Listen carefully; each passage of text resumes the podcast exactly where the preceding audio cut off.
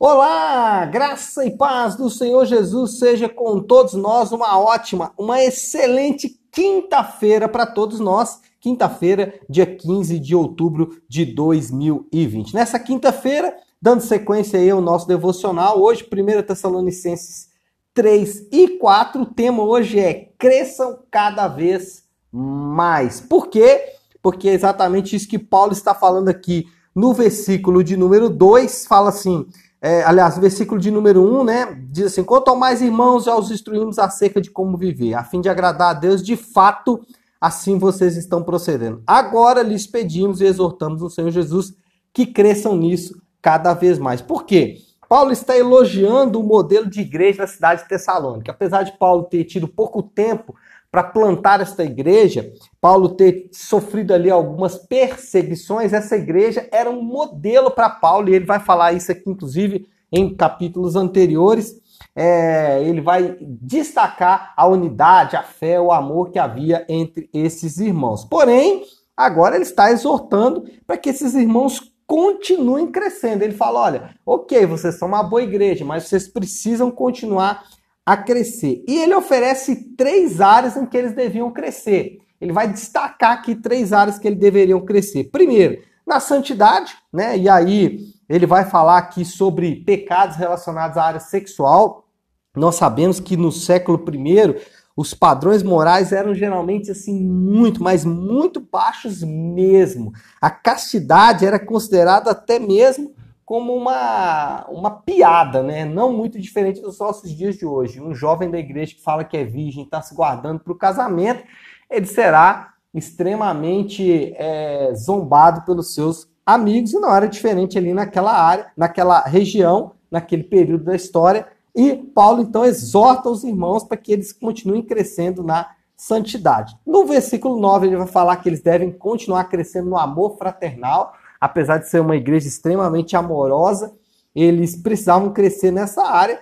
E na terceira, é, terceiro uh, área que Paulo é, oferece para que eles cresçam é exatamente na esperança da volta de Cristo. Aqui eu quero fazer inclusive um parêntese para poder deixar um convite para cada um de vocês. No próximo sábado nós vamos ter o início, né, da nossa aula sobre escatologia. Serão seis aulas é, de ferramentas básicas, ferramentas introdutórias, mínimas, para quem precisa compreender a volta de Cristo. Esse que é uma doutrina tão importante da nossa Escritura. Um terço da, das Escrituras são promessas ainda não cumpridas, ou seja, estudo da escatologia é muito, muito, muito importante. Bom, Paulo então oferece aí essa área de crescimento, a volta de Cristo que, de acordo com o apóstolo, não deve ser ignorado. Olha o versículo 13. Irmãos, não quero que vocês sejam ignorantes quanto aos que dormem, para que não se entristeçam como os outros que não têm esperança. Se cremos que Jesus morreu e, ressurgiu, cremos também que Deus trará mediante Jesus e com ele aqueles que nele dormiram. Só fazer um, um comentário aqui Dormir aqui é uma figura de linguagem, tá? Dormir aqui não significa que, literalmente, as pessoas que estão mortas estão dormindo. Essa é uma teologia adventista que não encontra respaldo nas escrituras, porque o termo que Paulo usa para dormir aqui é dormir é, no sentido de estar morto, de estar deitado na sepultura, né? E não dormindo de fato, porque nós sabemos, até pela é, do diálogo de Jesus com aquele homem na cruz, que aqueles que morrem em Jesus já encontram com ele no paraíso a seguir. Bom, não devemos então ignorar a volta de Cristo. Segundo, é, de acordo com o apóstolo, não é, a volta de Cristo poderia ocorrer a qualquer momento. De acordo com o apóstolo,